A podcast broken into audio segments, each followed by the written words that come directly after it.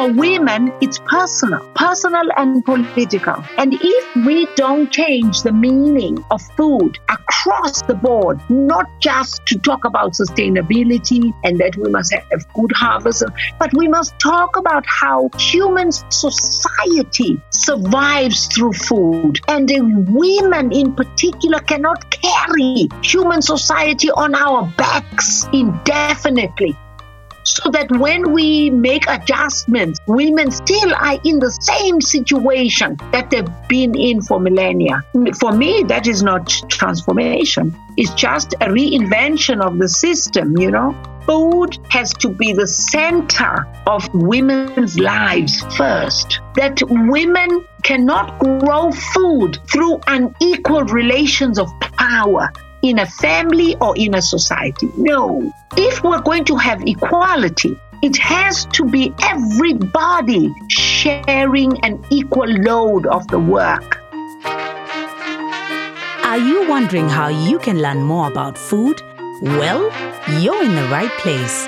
This is the Chakula podcast, brought to you by the Root to Food Initiative, a show that celebrates authentic Kenyan dishes and serves you hot conversations about food in Kenya from an economic, social, and political lens. Sema nasi kwenye social media at Root to Food on Instagram, at Root to Food on Twitter, and Root to Food on Facebook. And now, here's your host, Felistas Mwalia.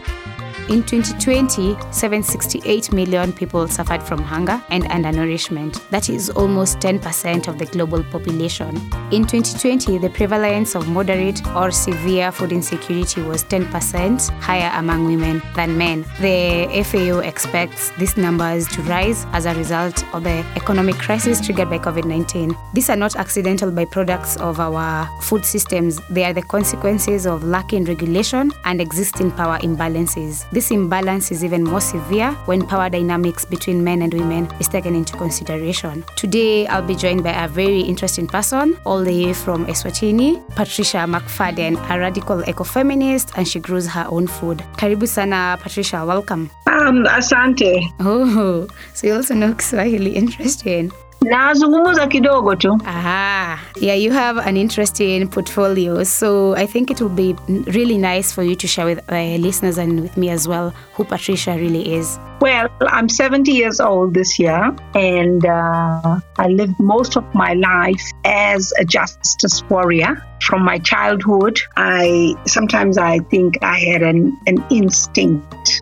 against injustice, and I, I really believe that every human being is born with the a sensibility of freedom and justice in us. Uh, but it is suppressed, and we are taught how to accept the unequal systems, the practices, the prejudices, and then we become reflections of that system. Uh, but for me, for some reason, I've always been nonconformist, and um, I uh, insisted on uh, defining who Patricia is. So most of my life, uh, I have lived as someone who works towards fulfilling herself. I spent many years in the women's movement, in the anti colonial struggles, the movements for Southern African independence. And, but in the uh, mid early 2000s, I suffered a personal loss. I lost a son whom I loved dearly. And then I decided that I was coming back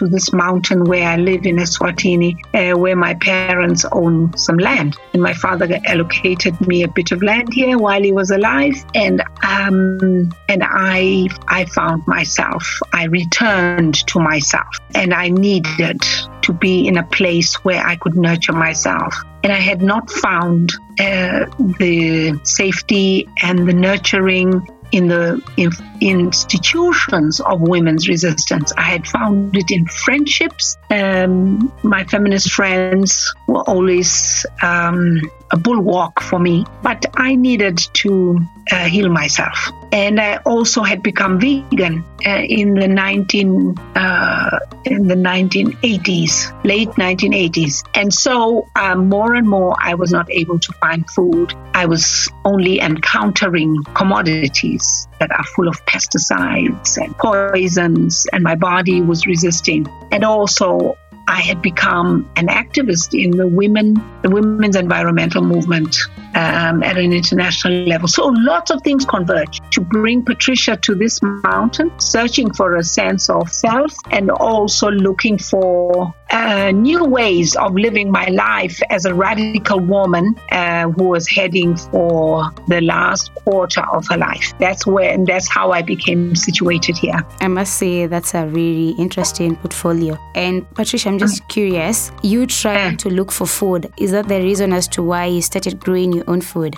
Yeah, because it's not food what is sold on the shelves. Mm-hmm. It's trash. And I had developed a consciousness about the preciousness of my body. And, you know, making the connection between the concepts that are foundational to feminism integrity, dignity, wellness. I had worked in reproductive health, reproductive rights. I had seen the impacts of steroids, of allopathic medicine on women's bodies, but also on my own. Mm. And so I just arrived at a conjuncture, at a moment in my life where it made sense and I needed to, to craft a, a lifestyle that was going to be sufficient for me, that was going to be enough for me, Yeah. that would also bring me joy and healing. And this convergence is what has defined what I call my eco-feminist lifestyle. Mm-hmm. You know, being vegan, eating organic, recognizing the toxicity in what is called food, which is not food, because we can see humans are dying all around us, you know? So that's the coincidence, and it's already linking up with the question you asked me just when we started the conversation about how uh, food and feminism intersect. Yeah.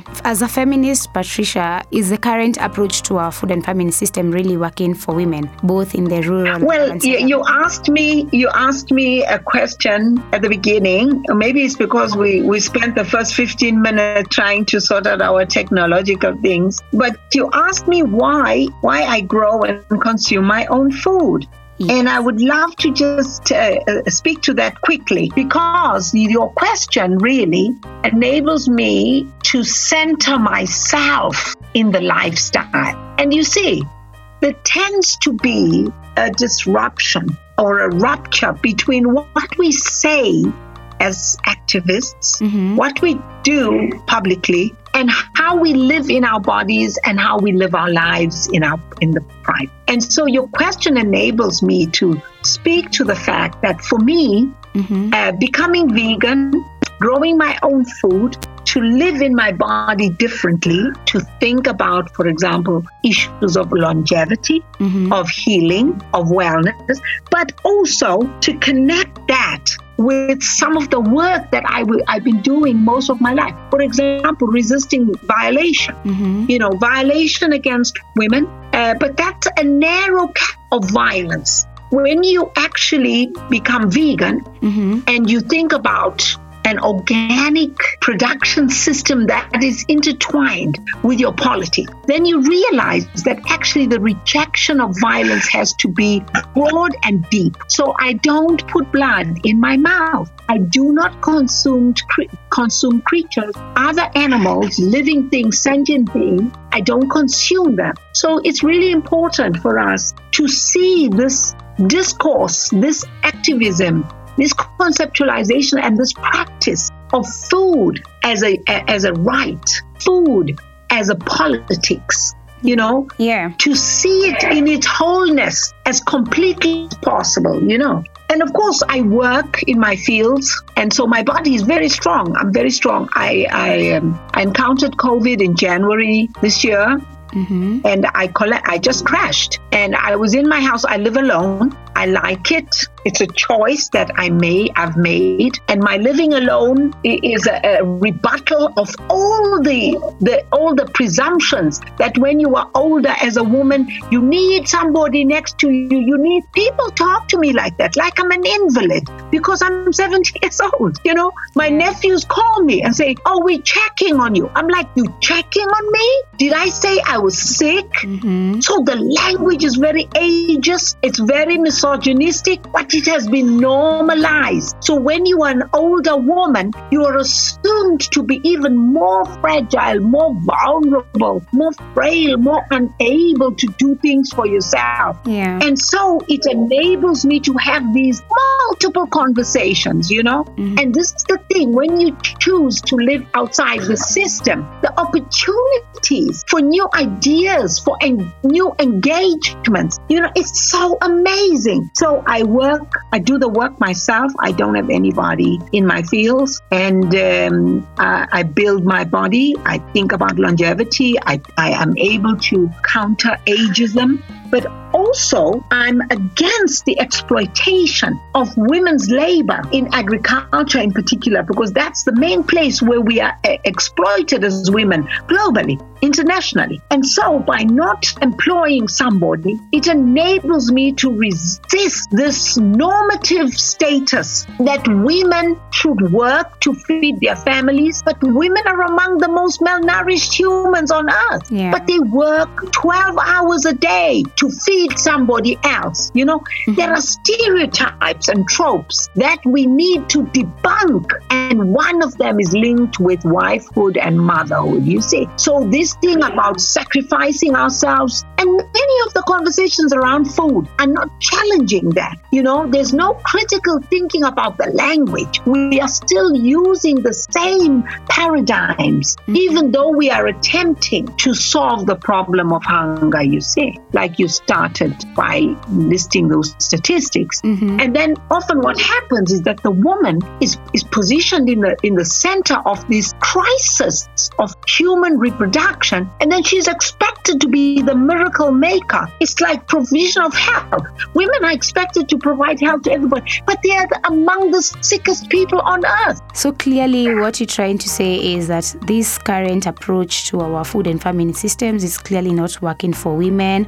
And uh, as a feminist, how do you think we'll be able to address this issue? uh, we have to bring the issue, the matters of sustenance, of well being, of joy, of pleasure back to the woman herself. We cannot use women as a means to solving social crises that women didn't create. Mm-hmm. Women themselves have to return to themselves. We have to return to ourselves. And that is what I do as a feminist who brings my politics to basically what I do agro agroecology here. Mm-hmm. Because I have trees and I have plants and I have crop beans, legumes, but through a feminist practice. And I center what I do on myself, my health. That's why I'm radical about it. I don't think that women should continue the status quo through a language that doesn't translate into transformation for themselves. The most interesting thing that I've just been able to observe around is with feminist movements, we've not been able to see a lot of feminist movements really embracing agroecology or supporting the agroecology movement. And yet, both of them are trying to challenge power dynamics. Why is that? Why is that happening? I think maybe we can connect quickly with the second question, which is, you know, the answer. How, why is it that the current approach to food and farming um, doesn't work for women? And it hasn't worked for women and for most humans for a very long time. And agroecology is um, a system that aims to create a new model, but which feminists are not actually embracing. But let me just speak quickly to why the system itself doesn't work because agroecology is actually embedded in the existing systems. And that's a fundamental problem with agroecology. Let me say why. Because you see, the existing systems have commodified food. Food is something you grow for sale. When you grow food to consume for yourself, to give yourself pleasure and joy, to strengthen your body, you know, to as a healer, because food is a healer. You see, when you grow it for those reasons, it's not recognized. People look at me like I'm crazy when I tell them that I don't sell because commodification puts the market as the most important reason for growing anything. Anything. You see, whether you're rearing other creatures, living creatures, or whether you are putting seed in the ground uh, or harvesting trees. And also for us in the societies of the South, the persistence of colonial production systems, which are exclusionary and exploitative of African labor, of African bodies, these have persisted. And actually, they have permeated both formal production systems and informal. So, for example, you see women in rural spaces mm-hmm. growing an acre of tomatoes and cabbages and using pesticides and fertilizer. And this is supposedly a development project, but it's just a microcosm of the larger uh, system of commodity agriculture that is using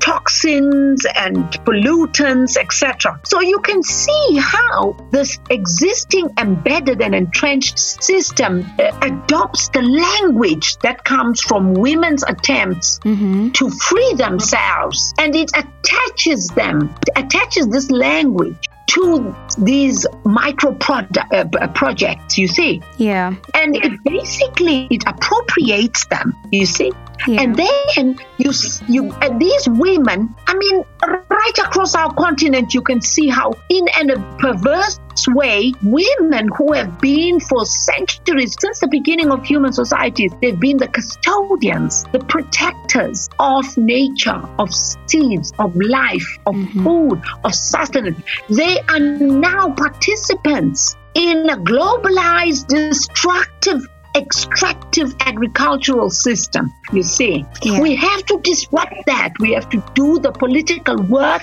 We have to explain to the to women uh, that the only way to return to good health, to nurturing, to a life of wellness is to opt out of the commodification of food. It's not food; it's trash. You just have to look at, for example, maize. Maize has been so genetically modified that it's not food anymore, and yet, in nature, it was one of the most powerful plants you can grow. You know, you can use even the, co- the, the, the hair on the cob to treat the bladder, you know, to treat bed wetting. Yeah, it, it's such a beautiful, beautiful uh, uh, gift from nature. But it has been so invaded and so destroyed by capital, by uh, the invasive splicing of the gene of the maize and all it's really extractive. It's extractivism. It's one of the saddest examples of extractivism, you see. Yeah. And the destruction of nature, you see. I think it's really important for us mm-hmm. to be radical about this issue of food. If we keep on mimicking what FAO and World Food, World Food Program and all of them, the UN, we're just going to repeat what has been going on for a long time, your green revolutions and all that. That is just capitalism reinventing itself and appropriating our language, you see. And I think in the long term, we won't be able to fight hunger and we won't be able to fight inequality. No, because capitalism is not interested in fighting hunger and in fighting inequality. They want to maintain a, res- a reserve of labor that is lives precariously, that is not able to grow their children. I mean, we as Africans, our children have the highest rates of stunting in the world. African women are the most malnourished humans with women in South America. Across the world, of course. You look at the United States, African people in the Caribbean. So you can see there's an intersection with race, yeah. with class, mm-hmm. with colonialism, with capitalism, and with heteropatriarchy, which brings me, because you see, colonialism changed the meaning of food. When you take people's land away and you transform the people into laborers who are so exploited without protection, and you push them into these massive farms, monocrop production of sugarcane, of cotton, of maize, of beans that are inedible, your body can't digest it, you know? Yeah. Then you create a reserve of labor which is precarious. People live precariously. They are terrified that multinational corporations will send them off, will make them redundant, will make them unemployed. People live in hell. So the expropriation of land on this continent is one of the major strategies that capitalism has used to reproduce hunger. And I would not have been able to do what I'm doing if my parents had not purchased some land when they were young and we were children. because I, I couldn't possibly buy land. But there's no more land because the population has grown now, you see. Yeah. But I have land, a piece of land. I don't use more than two acres. The important thing is that we have to critique the meaning of food. What does food mean? And we must put it in a historical context and explain that what people are buying on the shelf is not food, it's toxins, it's trash. That is why we are so sick. We have diabetes, we have hypertension, we have obesity, and it's part of the capitalist strategy to mine the black body. Everywhere where black people live, we have the same diseases, the same chronic condition, and it's directly linked with the multinational corporations and the elites who occupy the state, who allow the multinational corporations to take our land to grow genetically modified trash. It's basically cattle feed. And we, of course, because our bodies are treated as property, you know, the same way that cattle are treated as property. We as black people, we are fed the same stuff. Yeah. And it has become Yeah. now normal to us, you know, Feli. And it's really sad to see how our creative instincts have been stultified. We don't think outside of shisa nyama. You know, shisa nyama, hey, nyama choma with a bit of uh.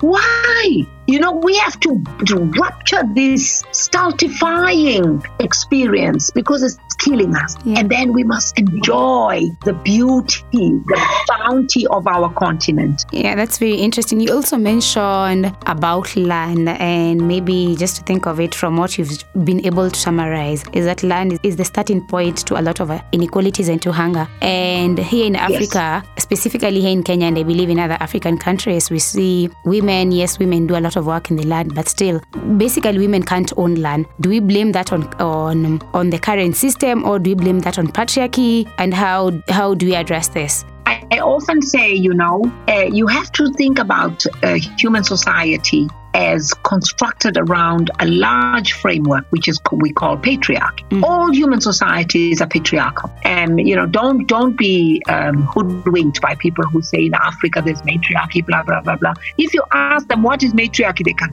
Yeah. Mhm. so patriarchy is the framework. Within patriarchy, you have you have dominant systems like capitalism and feudalism, for example. These are infrastructures, infrastructures of patriarchy. Feudalism, for example, has found a way to interface with capitalism. In Africa, is one of the best examples of how feudalism, as an older infrastructure of exploitation, of wealth accumulation, of oppression and exploitation, has uh, been able to um, survive. And it's largely because black male elites use the feudal system, eh, what is called traditions and culture and all, to keep working people outside of the urban spaces where labor is employed, providing cheap labor for the agribusiness industry, mm-hmm. and also to control women, to control women and keep women in a place where they continue to produce food, to reproduce the humans, and they are not paid. They, they are not no remuneration. We're supposed to be happy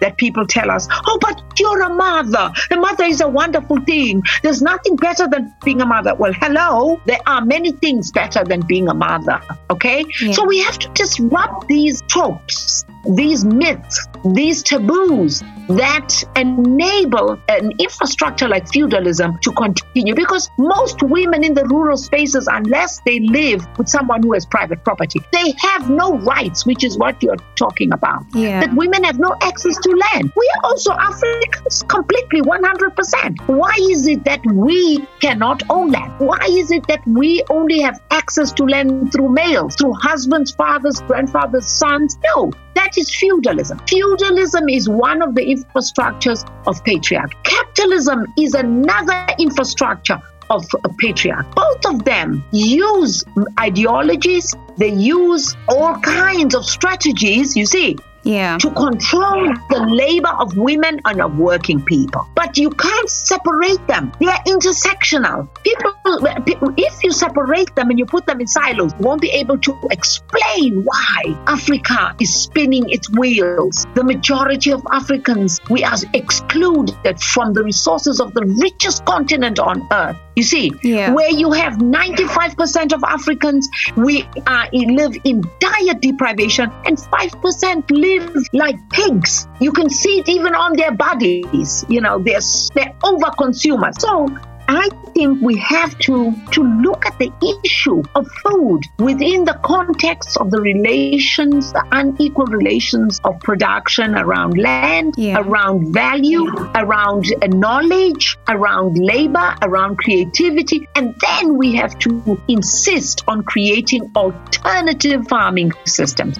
And agroecology is a good system, but it reproduces the exclusions Mm-hmm. uh, of women. Women still, you can have agroecology, but you see the discourses around families and communities and how people feel happier when they do agroecology. It's true, but women are still exploited. They're still working longer than everybody else. They are still expected to feed every. So we have to bring feminism to agroecology. Yeah. And there is actually a beautiful collection of work that feminists have done looking at the benefits of agroecology in terms of ecofeminism and and also looking at the critiques of agroecology and and why it is still very masculinist you know it's still not sufficiently critical Yeah. of um, the use of hybrids and things like that. So there is a growing genre of feminist, radical feminist literature on this. No, I feel like I'm from a cla- from a learning session right now, like a class. I did tell you that I'm a teacher. and you know, Yeah. one of the things that we the feminists um, are doing and should do more often is that we should make the clarity that we have of feminism, make it known to young women who Yeah. want to call themselves feminists, who want to do feminist activism. We must make the distinctions. We must show you because I've been feminist for at least 60 years. And since I was a child, I knew that I didn't want to be in the system. I wanted to live my life to the fullest, but there were no, there was no place for me to do it. Why I'm cre- I've created a place for myself, and then the insights that I get from this lifestyle that I'm living, what I learned from nature, the respect for nature, what happens to me when I watch a seed push through the earth, and uh, the integrity of that process. I bring it back to feminism yeah. to revitalize feminism. You see, Yeah. when I feel my body so strong and well and healthy and full of joy, I bring that to my conversations with my friends, uh, with my sisters, about why we have to reconnect with nature in every possible way, because that's where we revitalize our ideas about freedom, our ideas about equality. It's not something that comes from the UN, that is manufactured by technocrats. It's a life experience that teaches you how to experience your freedom in new ways, you see. And you can't squeeze yourself into a, uh, you can't, you know the expression, you can't put a round peg into a square hole.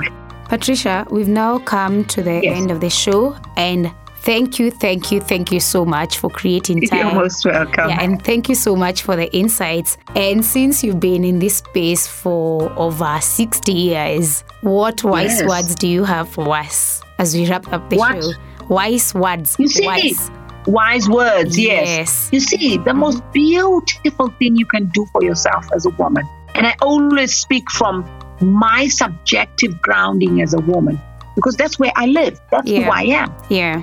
Right? The mm-hmm. most beautiful thing you can do is to give yourself the gift of radical feminism. Mm-hmm. Then all the oppressions that you have been swallowing, all the humiliation that you accept because you've been taught that this is how it's done, you can't change it, all that just moves aside. And you are indomitable. You are unstoppable. And all your creativity creativity, the most beautiful parts of you become available to you. You see, Yeah. your strengths, your intelligence, all of it becomes accessible to you because the systems that have been oppressing you, silencing you, muzzling you, you know, they you push them aside by giving yourself the gift of radical feminism. Not just feminism, which is the ideology of resistance against patriarchy, a women's ideology, mm-hmm. not for men. Men have to create their own ideology because they're not women. They don't experience patriarchy the way we experience it. They have to create a language and ideology that speaks to their rejection of patriarchy. You see, Yeah. Men who claim to be feminists are just opportunists. They want to jump on the bandwagon of feminism so they don't have to do the hard work of giving up their privilege as males in patriarchal society. To give up privilege, you have to actually transform yourself, create the new language. Create the new movements, resist the system, reject the system. You know, it's like white people who say my best friends are blacks, and but they're still enjoying white privilege. So for uh, for me, feminism is a politics of resistance and emancipation and celebration of women, women's freedom from patriarchy, and that's what you must give yourself. Those are my wise words to you, my dear. I love them. Thank you so much, Patricia. It's been so lovely, fairly talking with you. Thank you so much. Wow, that was a very, very interesting conversation. Thank you so much, Patricia. Thank you so much to our listeners for listening in till the end of the show. We'll see you next time. Thank you. Bye bye.